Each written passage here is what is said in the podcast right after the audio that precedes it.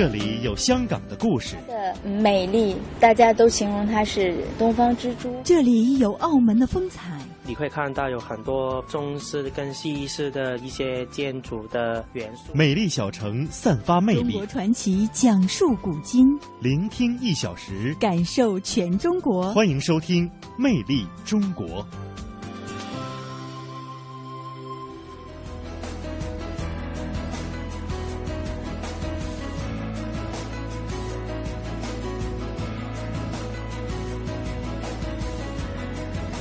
听众朋友，大家好，欢迎您收听中央人民广播电台华夏之声为您送出的《魅力中国》节目，我是马瑞。各位好，我是宋雪。节目的一开始，先来为您介绍一下今天节目当中您将会听到的主要内容。南京栖霞山首次发现了中华虎凤蝶，北京招募志愿文保卫士。魅力新闻点点听为您介绍华夏大地的魅力新闻。博物馆风采，我们要带您走进广州的东濠冲博物馆。呃，武夷山是一个被保存了十二多个世纪的景观，它拥有一系列优秀的考古遗址和遗迹。魅力小城带您走进武夷山，了解那里的茶风山韵。嗯，那中国采风呢，要到神秘的可可西里去，带大家感受一下那里的魅力啊。嗯，中国传奇为您介绍有着悠久历史的甘肃环县皮影。好，魅力中国，首先进入到今天的魅力新闻点点听。魅力新闻点点听。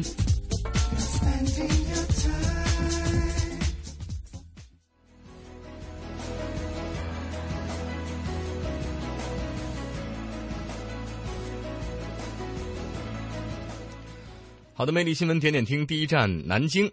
南京栖霞山真的存在中华虎凤蝶。昨天，长期研究调查中华虎凤蝶的刘光华先生告诉记者，在栖霞山风景区内观察并拍摄到了中华虎凤蝶。刘先生说，经过他仔细的观察呀，无论是从颜色、形状还是斑纹等各个方面，他都确认无疑。而在三呃之后的三四个小时之内呢，他在相距不远的地方陆续看到了四只中华虎凤蝶。近几年，中华虎凤蝶的数量在不断的减少。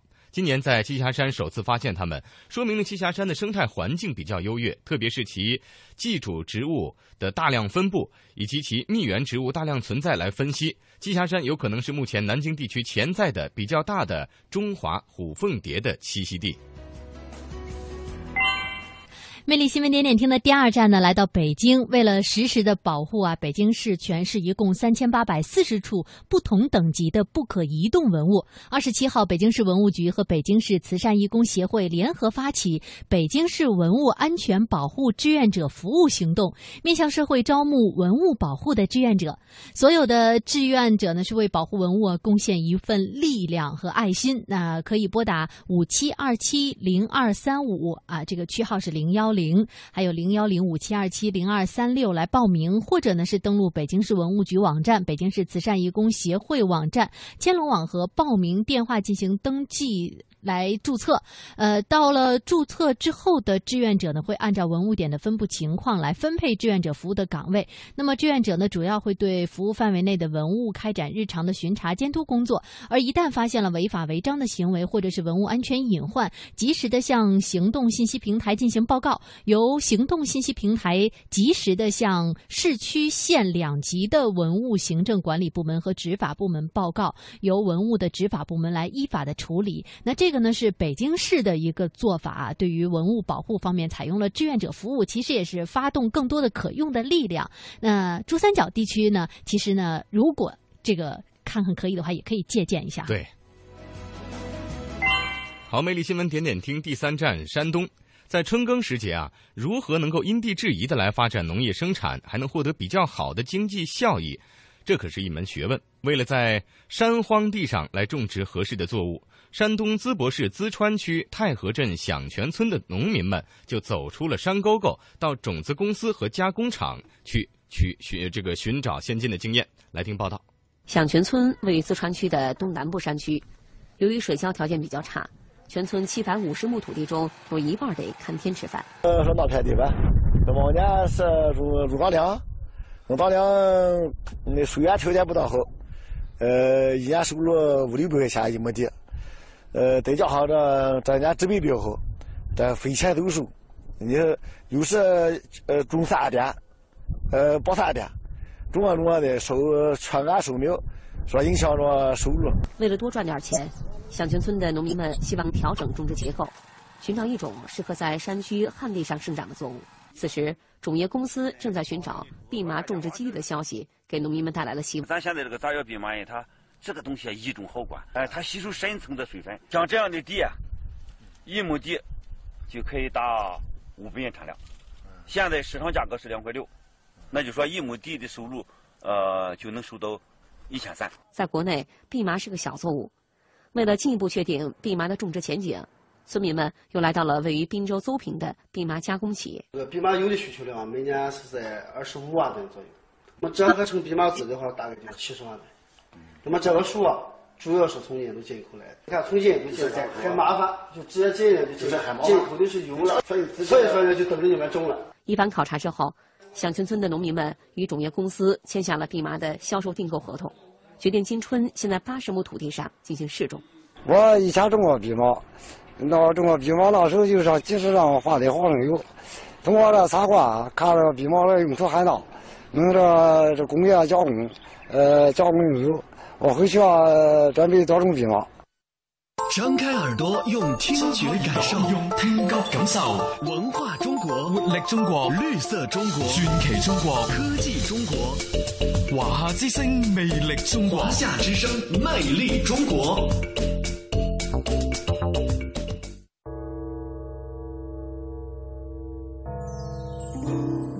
博物馆风采。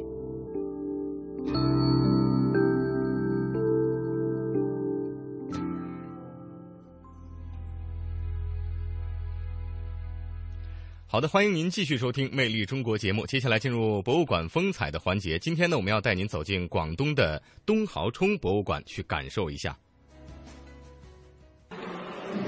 这个就是三角市，现现在我们这个东华西路依然有这么一个地方叫三角市。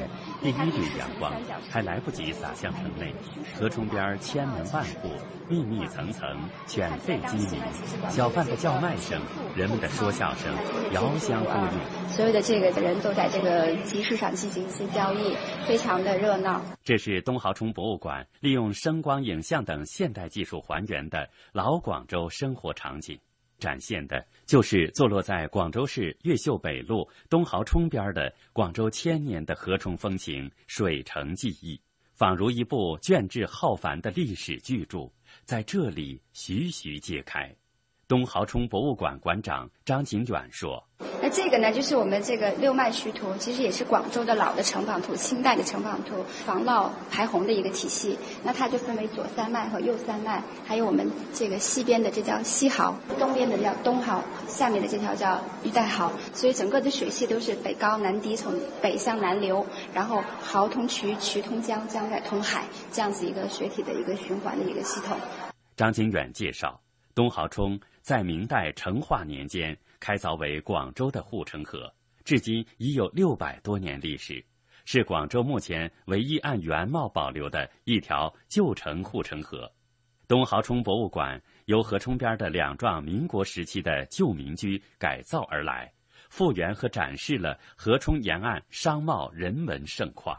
东濠上河图里鳞次栉比的商铺民居，精致地模拟了当年。东濠冲沿岸繁荣的商贸市景，那最有代表性的就是这个造币厂，因为它当时就是建在这个东濠冲边上，开创了中国机制银元铜钱的先河，就是我们国家第一间这个机械造币厂。永利酒是它是东濠冲桥头原桥头的一个百年的老字号的酒肆，从明代就开始有了。关键它这个永利，它名叫永利酒肆，就跟我们广州第一间注册酒的品牌永利威是重名的。在东濠冲博物馆中。游客不仅可以看到旧时广州人日常使用的各种器物，还可以看到水上人家种类繁多的老船模型，例如沙艇、弹家艇、山板、驳船、渔船，它们是河冲人家生活的剪影。看到这些，在东濠涌边上长大的周女士颇为感慨。小时候的回忆了，以前我自己家里有也有这些东西啊，这些装米的、装水的那些咯，磨米的，晚上蒸米，到时候放在这里，把它搅烂了，可以做那个织毛糊啊，也可以做那些过年用的年糕啊，这些咯。小小东濠涌博物馆已成为目前国内第一个城市水专题博物馆。使它成为东濠涌亲水生态休闲文化走廊的有机组成部分。东濠涌就像一根红线，串起了沿线散落的众多历史文化资源。博物馆则是其浓缩和精华。距离东濠涌博物馆不远处，一座夹在越秀中路与中山四路的民国建筑很是显眼，它就是闹中取静的东平典当博物馆。这是继澳门之后，国家第二家典当行博物馆，依托民国建筑东平大押而成立，是广州现存的为数不多的清末民初当铺遗址。一百多年前，四百多家当铺林立羊城，以至于有当铺多过米铺之称。如今，在老城区仅存几座碉堡式当铺，东平大鸭就是其中之一。见证了东平大鸭发掘、修复整个过程的工作人员张诗军动情地说。典当行业流金岁月，就是我们以前广州旧式典当行业发展的历史。这栋楼是在上世纪七十年代是被一家工厂作为员工宿舍居住，后来是九四年吧，文物普查的时候，就说政府呢就将它收回来，然后是到零八年的时候才公开向社会征集这个当楼的保护方案。这里还有个特色就是说，就说专家在前期论证的时候，为什么要在马路中间把它保留下来？因为当时的城墙走向就是沿着这里走的。其实这条夜色中路的下面就是探明的，就是清朝的时候的那个城墙，这里叫做大东门。那个东平大鸭，它就是以前大东门唯一的标志，就是现在仅存的唯一的标志了，因为你城门已经没有了嘛。东平典当博物馆共有三层楼，一楼是复制的旧式货物大厅，墙壁上挂着“东平十足鸭”五个大字。过去典当铺要讲究信誉。这几个字的意思就是说要讲究诚信，不欺瞒物主。现场还有还原过去典当时的场景。李叔公啊，哎，呢件嘢佢得几钱啊？哇，两百几多啊？哎呦，我唔识噶喎。啊，我睇啊，二手流嘢山寨手机一部，三嚿水啊，唔当咯喎。在东平大押的二楼。是广州典当行业兴衰史展厅，墙壁上的资料分门别类，介绍典当行业的历史。展厅里有司马秤、试金石、当贴、当字谱、当票等旧时的物品，而这些当票都不一样，原来还有不少玄机呢。张世军介绍说。呃，主要是清代和民国时期的，它那个当票上面写的字呢，叫做鬼画符。以前当票写这些东西是有讲究的，就是说金戒指呢就写烂铜一圈呐。最重要的原因就是防止有人复制还有篡改那张当票，就说自己当铺形成自己的风格。就一个当铺只有一个师傅专门在写，这自己当铺的人就认为自己当铺的字了。因为以前是没有什么防伪标签呐、条形码这些的，就全靠这种方式来写。这座处在路中间的东平大押博物馆屹立了百年。见证了羊城物市的兴衰荣辱，如今依然见证着广州的变化。不同的是，它已变身微型博物馆了，吸引了众多的游客。胡女士一家走了大半个广州，专门来感受东平大鸭这老广州的痕迹。对，一家四口，所以我才想让他了解一下广州的文化嘛。但是我们小孩子什么都出生在广州的，在这里就是典当的，比较感兴趣。走到哪里，你看那个骑楼啊，那个古建筑，经常都走了一个拐角就看到一个东西。如果说东平大押反映了千年商都的商业金融发展的轨迹，那么距离不远的万木草堂就是广府文化的发源地了。在广州中山三路与中山四路之间的长兴里，万木草堂就掩映在高楼大厦之间，古朴的青砖和麻石，粗大的杉木。仍在喷出的丝泉，见证了草堂的兴衰。工作人员邱老师介绍说：“这个井呢是很有很有意义的啊。这个井呢是当年秋风长他们呢就花钱在这里挖了一个井，叫饮水西传，是不是？那个水还是地下水的。这个这现在这水也是地下水吗？非常干净的地下水。作为戊戌变法策源地的万木草堂，陈列着康有为、梁启超、邱逢甲等历史人物的文物和史料。工作人员邱老师介绍，万木草堂始建于清嘉靖九年，也就是公元一八零四年。原是广东省邱氏子弟到省城应试居住处。一八九一年，康有为租借邱氏书院作为讲学堂，创办了万木草堂。啊，康有为他当时呢，就在中山西路这里呢有五百多那个学生，后来一千多人。这里是第一个啊，康有为在这里那教书的地方。以万木草堂为中心，在它的周围分别散落着二十多个微型博物馆。考试博物馆、广府文化会馆、旧南海社区趣闻阁、光塔街民族博物馆、黄花岗军事科普博物馆、华乐街华侨新村纪念馆、城中村文化微型博物馆、东平典当博物馆、东豪冲博物馆、陈树人纪念馆、高剑父纪念馆、嘉德文化艺术中心、青云书院。未来还有金融街博物馆、革命历史文化微型博物馆。水上人家风俗馆、新河浦历史文化微型博物馆、广府状元文化博物馆等八个微型博物馆，在这个被称为“没有围墙”的博物馆的中心城区越秀区，如今主题博物馆、行业博物馆、艺术博物馆、社区微型博物馆等各具特色的博物馆已经多达上百个。正在成为广州文化创新发展的一道亮丽风景线。足不出户，感受中国魅力，感受中国魅力。华夏之声，魅力中国。那么，今天《魅力中国》上半时段的最后一个板块呢，我们要跟随记者到福建的武夷山来感受一下这里的茶风山韵。武夷山位于中国东南沿海的福建省北部武夷山市境内，方圆七十平方公里。碧水丹山的武夷山是世界自然与文化遗产地，自古就以其独特的丹霞地貌而位尊八闽、秀甲江南，更因为盛产茶叶而闻名于世。据统计，这里有名有姓的茶叶就有三百多种，素有“茶叶王国”的美誉。武夷山文化局的潇潇说。茶这个字，其实上面你看一下，上面一个草，下面一个木，然后中间是一个人，就是人在草木中，茶就吸取了整个的天地之精华，然后在武夷山这种独特的丹霞地貌当中，生长出来的茶叫武夷岩茶。岩这个字其实就是山石，对茶。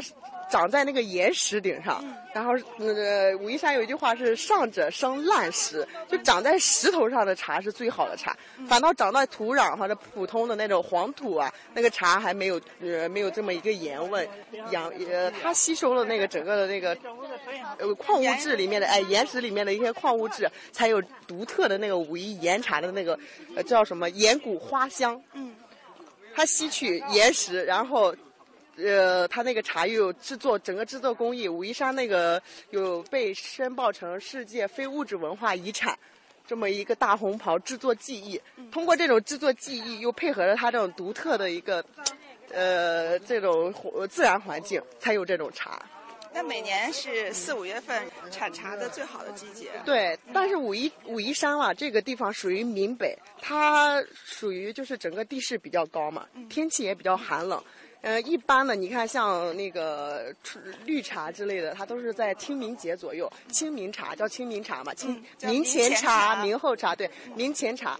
然后武夷山呢，它的这个地势比较高，武夷就是有一个黄岗峰，属于华东六省第一高峰。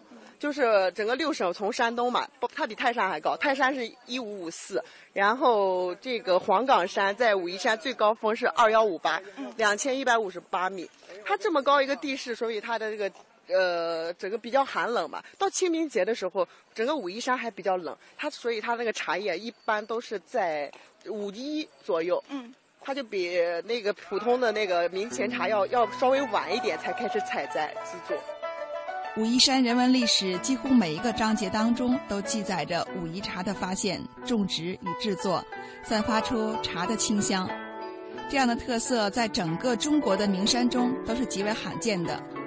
据史料记载，汉代开始，武夷茶就有了入贡的记录，唐代更是名气大增。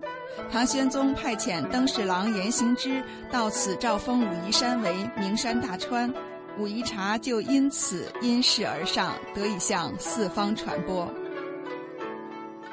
据从普敏向周武王贡茶谈起一文。早在商周时，武夷茶就随其普敏族的军长会盟伐纣时进献给周武王了。西汉时，武夷茶已初具盛名。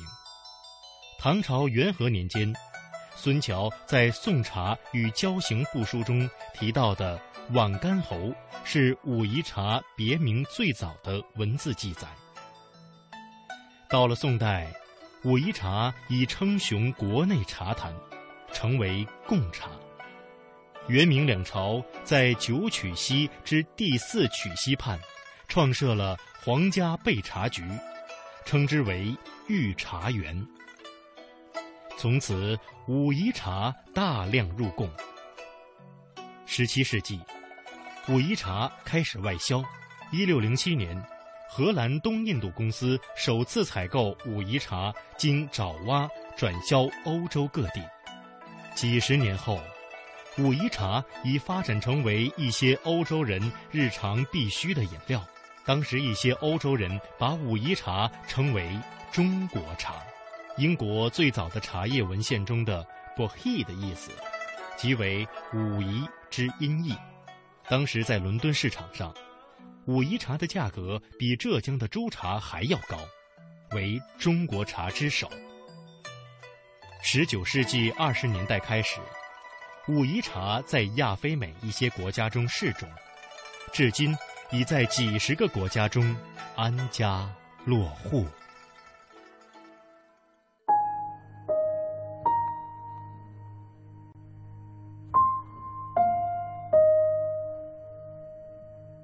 武夷春暖月初圆，采摘新芽献地仙。飞雀印成香蜡片，题园西走木兰船。茶催诗兴，诗中有茶，形成了当时武夷山文化风尚当中一道别样的风景。唐代诗人徐寅在这首《尚书会腊面茶》当中，把武夷茶采制的过程描绘得栩栩如生。这首闽地最早的茶诗，也从侧面印证了武夷茶在唐代因为以蜡密封，还曾有过“蜡面茶”的称谓。但是到了宋代以后，因为武夷山北苑茶园的出现，茶叶制作品饮的方式发生了改变。茶叶专家叶灿说：“京城在清明这天呢，要举行清明宴，也是以茶品新茶，这个一种综合的艺术活动。”呃，所以这个时候呢，就一部分贡茶就要很快马加鞭这样去称为集成茶，啊，送到京城。公元九九八年，新任的福建转运使丁谓一路风尘来到了武夷山东南一百公里外的凤凰山下。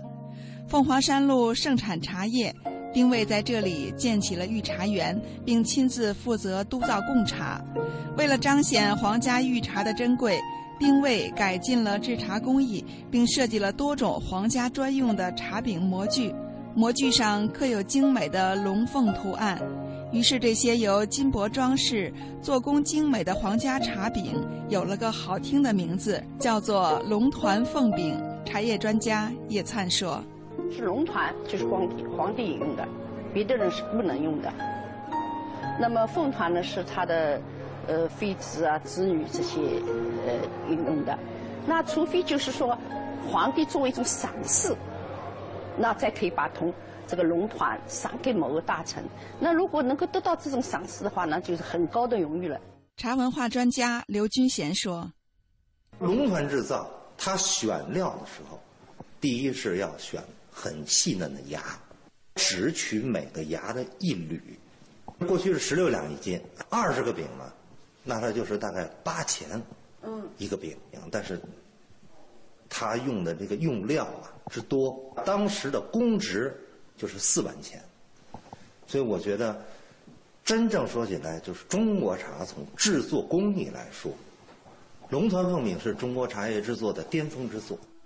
如果说丁谓创制的龙团凤饼开创了宋代武夷茶兴盛的起点，那么在此之后的四十年，公元一零四一年，同样是凤凰山下的北苑茶园里，又出现了一个关键人物蔡襄，他把龙团凤饼推向了辉煌的顶峰。在蔡襄来到北苑以前，他在中国的历史上是以文学和书法著名的。而在此之后，他在中国的茶叶史上也留下了自己的名字。中国国际茶文化研究会研究员周胜红说：“蔡襄撰写了宋代有名的这个有关于建茶的著作《呃茶录》，对于武夷地区的这个建茶的这些技艺的提高，啊，应该说它起到了非常重要的作用。因为宋代的皇帝啊，历任皇帝都嗜茶爱茶。”那么，尤其在这个他们的代表这个宋徽宗啊，呃，他在他的《大观茶记》里面对宋代的斗茶，呃，记记记录的非常详细。那些宋徽宗也是一个斗茶的能手，啊，他常常以这个自己，呃，这个点茶分茶给他的左右群臣呐，而感到非常的这个 自豪和骄傲。著名作家王旭峰说：“茶录呢，也就是八百多字，作为一个书法的极品。”和作为一个茶的文献的这样一个极品，这样一种呃内容和形式的这个复合的这样一种功能啊，呃，好像到目前为止还是没有，就除了蔡襄之外。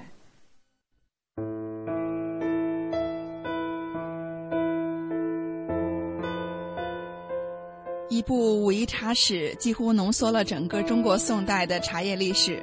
在宋代，武夷茶是作为建安茶的一部分入贡朝廷。到了元代以后，贡茶的制造地点就正式移到了武夷山的九曲溪畔。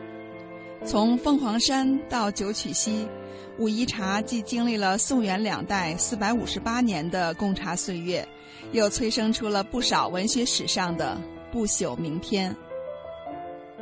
范仲淹有诗云：“溪边齐名冠天下，武夷仙人从古栽。”路芽错落一番荣，坠玉含珠散家树。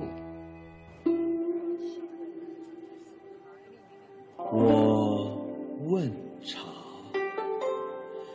几片青叶，一杯山泉，如何能静心消愁？茶说。一饮喉吻润，二饮或孤闷。我问茶，两把竹椅，四排樊篱，如何能畅快通达？茶说：三饮搜枯肠，唯有文字五千卷。四饮发清汗，平生不平事，尽向毛孔散。我问茶，三两友人，几卷经文，如何能纵横千里，上下茶说：五饮击鼓清。六饮通仙理。我问茶，我若七饮，可否成神成仙？茶说：七饮饮不得也。我问茶，为何饮不得？茶说。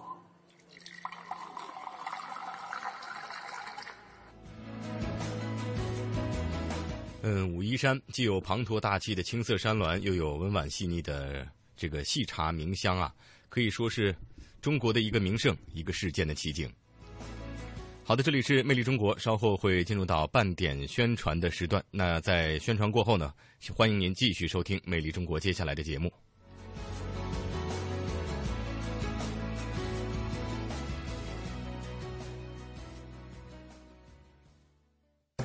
二零一四同城金融云服务领航者央财云城强势登陆，登录三 w 点 cnfn 点 tv 或下载安卓手机客户端，即刻注册财富共享。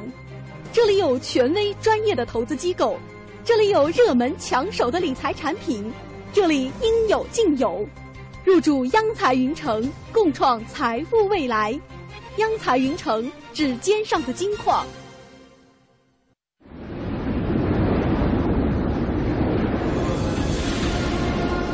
这是黄河之水的滋养浸润，这是黄土高原的豪放之情，这是山间溪流的潺潺诉说，这是传统的见证，更是一种传承。大美中国，来到这里。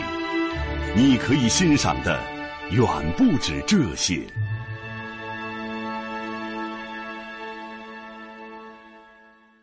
讲文明树新风公益广告由金牌公司赞助播出。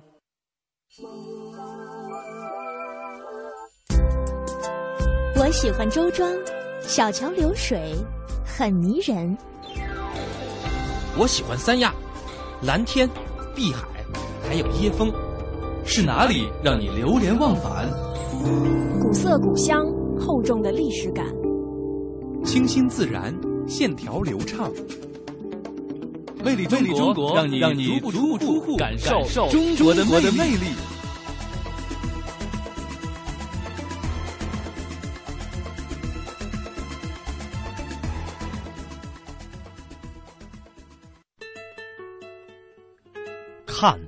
东西南北何其辽阔！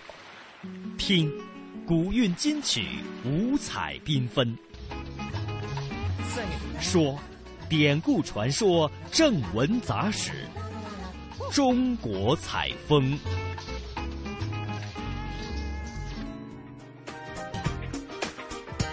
好的，听众朋友，欢迎您继续收听《魅力中国》节目。下半时段，我们首先进入到中国采风的环节。可可西里。在蒙语呢，意为美丽的少女，呃，少女。藏语称这一地区呢是阿钦公家，是目前啊世界上原始生态环这个环境保护最为完善的地区之一。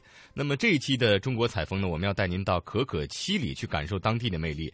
呃，坐在我旁边的宋雪呢，就是本期可可西里。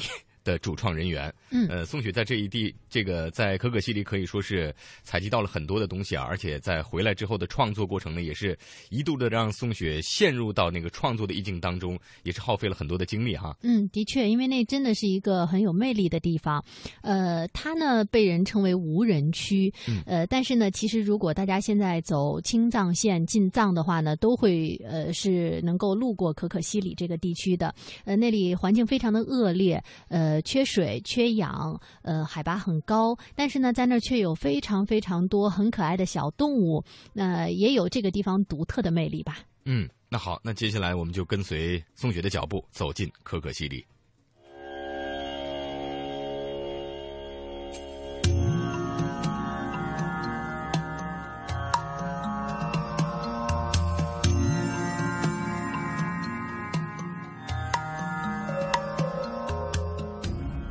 可可西里这个名字对我们来说并不陌生。那远隔人世的冰荒雪原，散发着最原始的美丽，如同它的原意——美丽的少女。藏羚羊这个名字对我们来说也不陌生。为了保护这濒危的高原精灵，在可可西里广袤的无人区里，常常要上演善良与邪恶的生死搏斗。而我。对这一切最初的印象，却是源于很早以前听说的一个故事。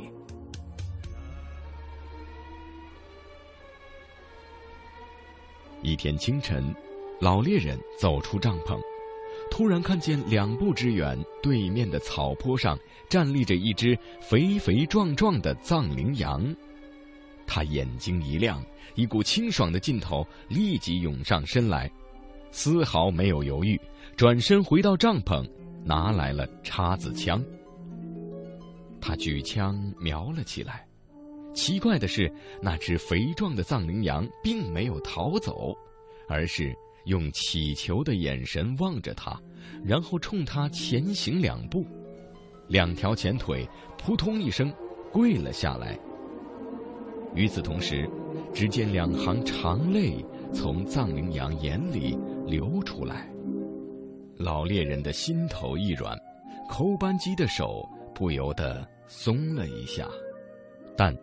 他是个猎手，不被藏羚羊的怜悯打动是情理之中的事。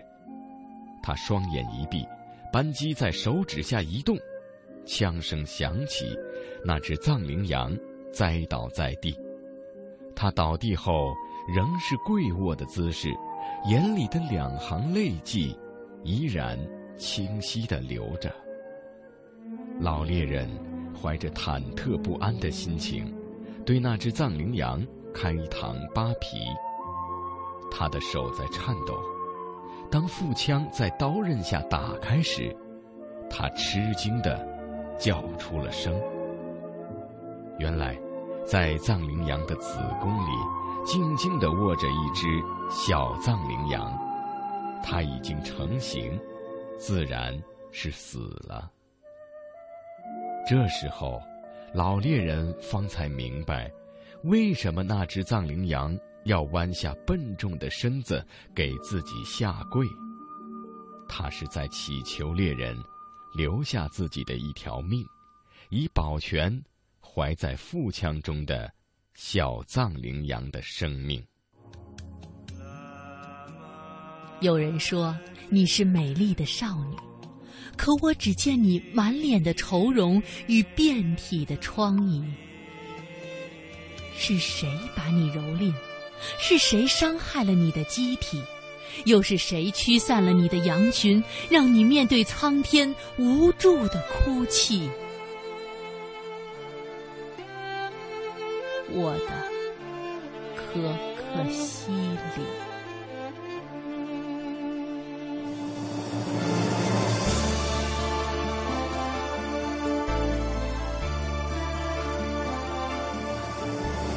贪婪与血腥，保护与再生，有关于可可西里的故事太多太多。曾经触动了无数人心灵深处的电影《可可西里》，就是根据发生在这片土地上真实的故事改编而来。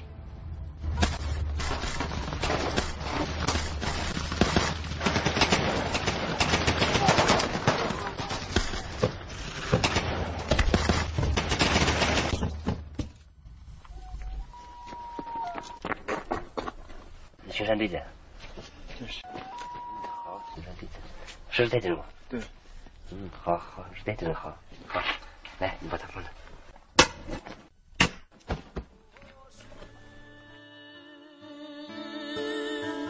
流浪的风。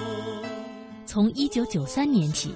可可西里周边地区的藏族人和汉族人，在队长索南达杰的领导下，组成了一支名为“野牦牛队”的巡山护卫队，支援进入可可西里进行反盗猎行动。在前后五年多的时间中，野牦牛队在可可西里腹地和盗猎分子进行了无数次浴血奋战，两任队长索南达杰和扎巴多杰先后牺牲。守护藏羚羊的人们。有当地的藏民，有自然保护区的工作人员，还有许多原本远离这片土地的志愿者。二零零二年五月，可可西里自然保护区迎来了第一批志愿者，杨震便是他们其中的一位。就是从那时候开始，他几乎每年都要到可可西里待上一阵子，而可可西里已经成了他生活中的一部分。我是杨震，每当听到这熟悉的歌，我总是想起可可西里。二零零二年我作为藏羚羊保护的第一批志愿者到了那里。从那天起每年总有几个月的时间我会回到可可西里。每当我离开的太久的时候耳边总会有声音在呼唤不管分别多久你都在我的梦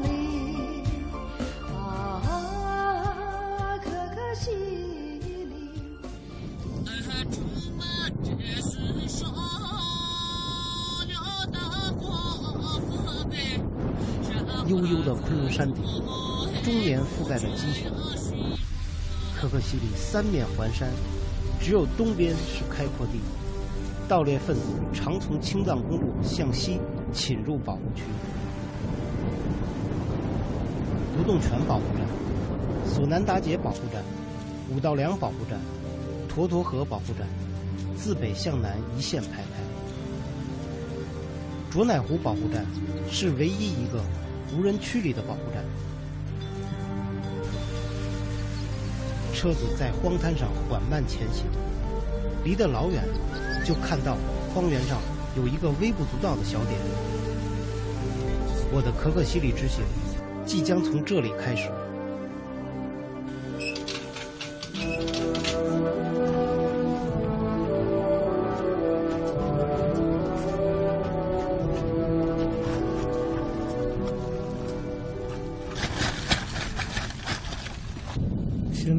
海拔高度是四千四百六十米，我们将在这儿生活二十天左右吧。昨天下了一场雪，今天白茫茫一片。今天一早起来就有两件高兴的事儿。第一，我们堆了一个雪人，看着这么难看的雪人，心里还是暖暖的。好像又多了一个兄弟。第二，就是我可以参加巡山了。从今天开始，我将真正看清楚可可西里。我想巡视这四点五万平方公里的土地，会见到成群的藏羚羊、藏野驴、野牦牛，在荒原上奔跑。马上出发，现在就走。我在。雪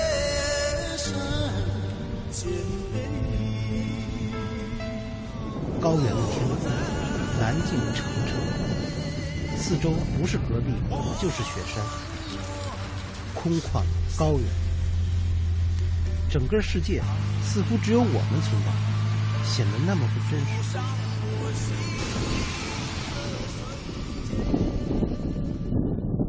远远的。我看到一只刚生下不久的小藏羚羊，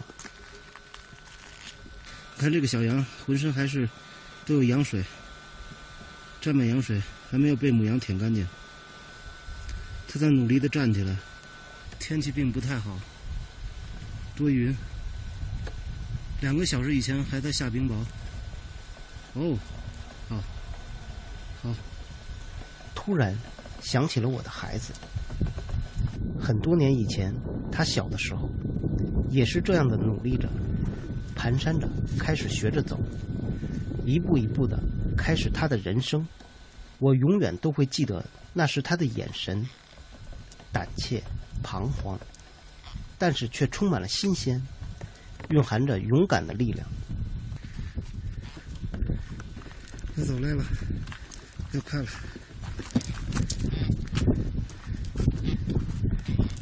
哦，你走那么快，我这是倒着走呢。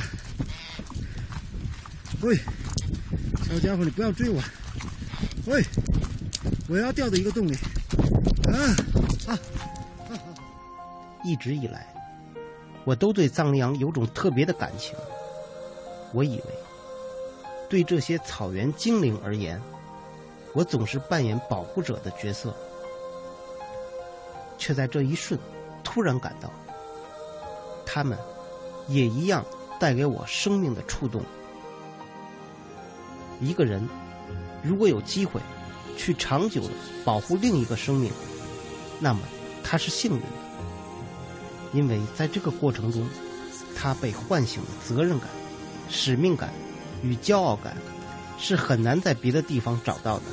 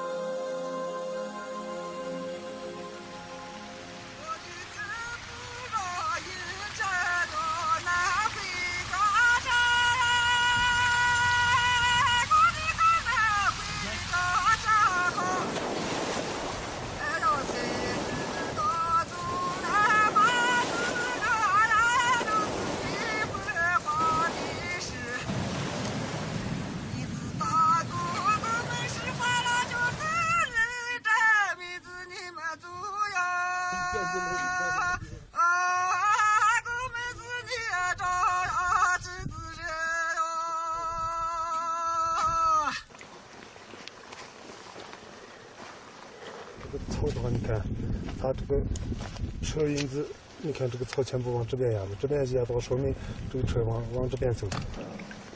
今天最重要的收获是发现了一辆盗猎分子的车，停在荒野的吉普车，无疑引起我们的警觉。十有八九，它就是盗猎的信号。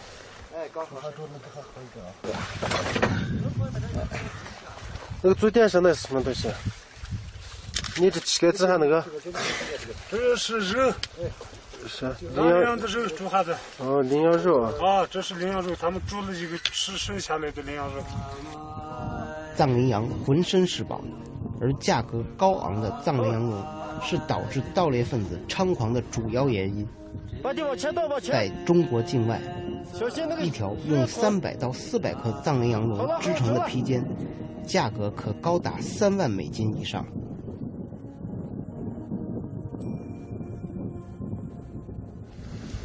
总共他这个山里面，他进了两辆车，两辆车进去了以后，就像这一辆车的话，他可能大概杀了四十多只藏羚羊，另外一辆车杀了可能五十多只藏羚羊。嗯，出来的时候，这一辆车因为坏到这个地方以后，他就出不去了，出不去了以后，他把这些皮子全部装到那几辆车里头，两人在皮子全部都一辆车，他们都出去了。这一辆车放到这里以后，他们准备再次进来就把它修了以后再开出去。但是我们到这里以后发现，这个车的话修的话就根本没办法修，我们只好把它烧到这个地方。黑夜中，藏羚羊在强烈的车灯照射下，会出现短暂的迟钝。于是，这个习性被盗猎分子利用，在他们的疯狂扫射中，藏羚羊血流成河。如今，见到这明晃晃的刀，上面还沾着带血的羊毛，我的心又一次感到至深的悲痛。可恨，没有再早一步赶上他们，没能阻止这一切的发生。秃鹫从灰白的天空飞过，在无边的荒原里发出一声声哀嚎。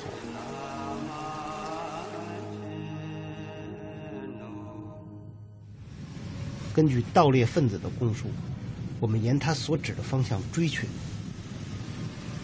车突然停了下来，藏羚羊的尸骨就在眼前。荒原上躺着几十只藏羚羊的骨架，秃鹫早已先我们一步而来，旁边散落着子弹盒，还有废弃的汽油桶。这样的惨烈情景让人想哭。藏羚羊其实是一种柔弱善良的动物，而人类的捕杀实在是太过残忍。盗猎者往往选择藏羚羊交配和母羊产子期间进行猎杀。据说有时候盗猎者为省子弹，母羊还没被打死就开始剥皮。剥皮时，肚里的小羊还在动。但是，剥皮这地方嘛是你们这啥？你们这窝子啊？嗯，打了多少只？二十多只吧，那二十一只。窝子打了二十多只，总共打了多少？总共打了，我们打了五十个。在？在他们。他们是谁啊？干什么打了四十几个吧。啊，你们你们两户嘛？嗯，他们是帮忙去。有几个人呢？一个人。六个人。嗯你们是个车三个人吗？车三个人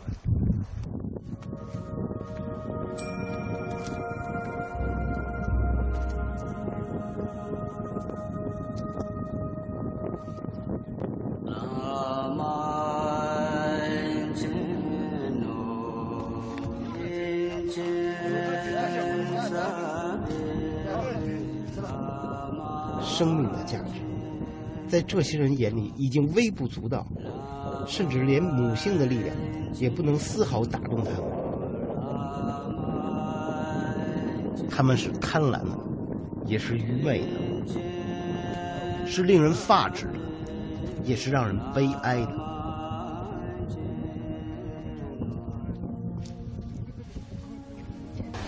这场屠戮发生在几天前。盗猎者恐怕已经逃远了。逃逸的那辆车有一百多张藏羊皮，我们不会就此放弃。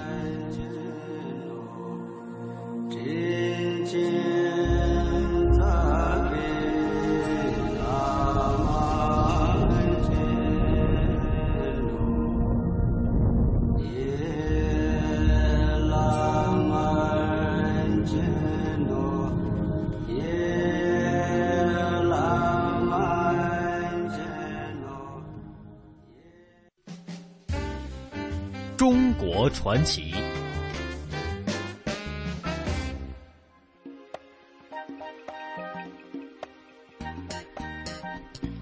的，听众朋友，欢迎您继续收听中央人民广播电台华夏之声为您送出的《魅力中国》节目。今天的中国传奇呢，我们要为您介绍有着悠久历史的甘肃环县皮影。嗯说到甘肃环县皮影呢，大家在节目里稍后的这个节目当中呢，好好的去了解一下。提前呢，可以给大家透露一点小消息，就是这个甘肃环县皮影的唱腔啊，和美国的摇滚乐有些相似。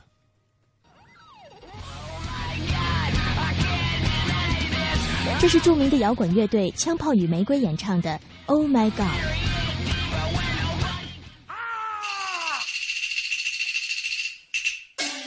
头鬼打枪！这是二零零三年甘肃环县皮影剧团在北京的演出现场。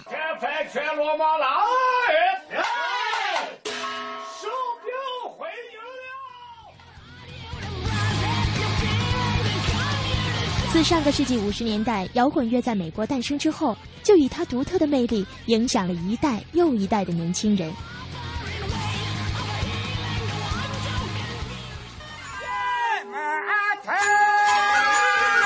而来自中国的道情皮影却被人们认为是比猫王更摇滚的音乐。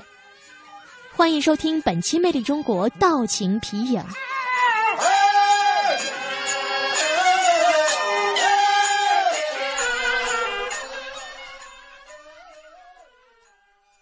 北京北兵马司剧场一场特殊的演出即将在这里上演。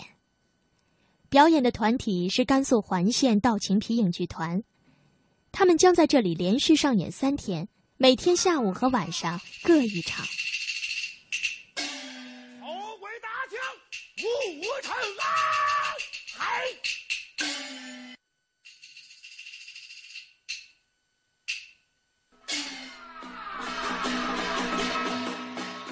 剧团的主唱叫史成林。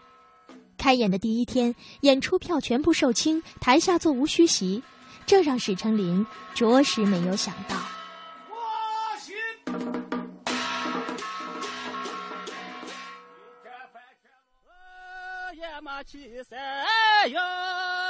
史成林是地地道道的甘肃环县人，今年六十一岁。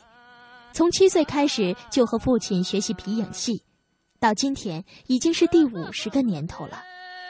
这是他第一次来北京演出，他确实没有想到，在这样的大城市里，居然会有那么多人喜欢他唱的皮影戏。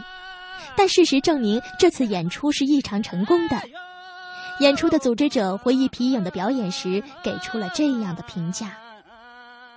所以说，接触到这个东西的时候，我就想起我最最开始接触到摇滚乐的时候，我觉得这个东西比摇滚乐好太多了。尤其是他那个皮影的唱腔，那高音一出来，就觉得整个头皮都是炸的，然后浑身鸡皮疙瘩都只想往下掉。所以就觉得这是自己的东西。那么我对这个摇滚这个是个啥东西，我也不理解。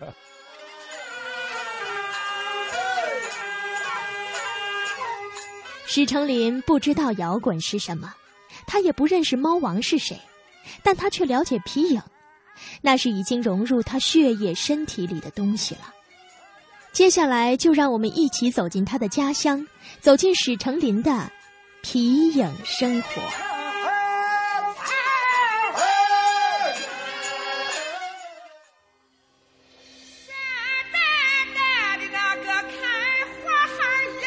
在山高沟深的甘肃环县，每到春种秋收后的空闲时月，史成林就会率领他的史家班，蹒跚在崎岖的山路上。每翻过一道山梁，来到一个村庄，立即会招来一大堆光屁娃娃和一帮子老汉老婆。接着就有人喊：“毛驴儿把灯影戏拖来了。”山里的人早已习惯了有戏陪伴的生活。回家去，我姑娘，给我洗脚。发财纸我不是你们儿了。一口唱尽千年事，双手对舞百万兵，说的就是皮影戏的表演。皮影戏是影戏的一种，中国的影戏在宋代已经成为市井流行的表演技艺了。它包括手影戏、指影戏、皮影戏三大类。手影戏就是人们以巧妙的食指借助灯光摆弄出各种造型，而指影戏和皮影戏。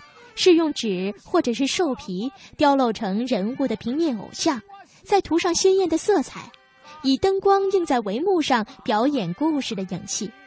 北宋时候最为流行。皮影戏的表演形式非常简单，在一张桌子上架起一米见方的幕布，叫梁子，在梁子后再配上灯光，这舞台可就搭好了。再来看一看演员吧。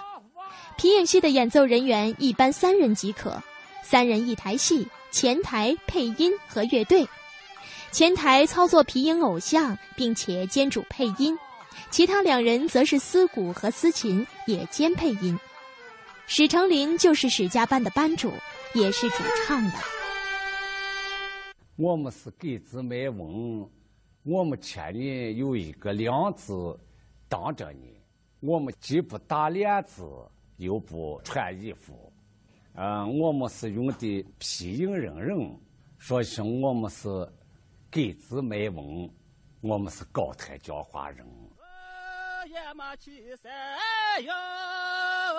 甘肃环县地处陇东黄土高原北部，境内沟壑遍地，山梁纵横，气候寒冷，土地干旱。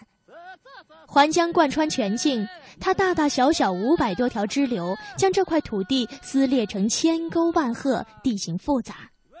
人们多分散居住在避风进水的沟圈弯坡的窑洞内。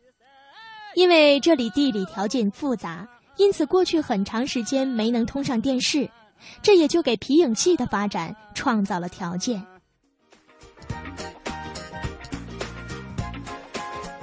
呃，刚才在听节目的时候和宋雪聊天啊，我本人是特别喜欢这种西北方言的。嗯，我觉得他们都不需要唱，他们只需要一张嘴一说话的那种方言的唱腔的感觉，对，就是特别有魅力，而且他的他的这个话是直接说到你心里去的。嗯，其实每个地方的方言都有自己独特的魅力，也都有打动人的地方。嗯，在今后的魅力中国当中呢，我们也分别一一去感受。好的，感谢您的收听，明天同一时间我们再会。再会。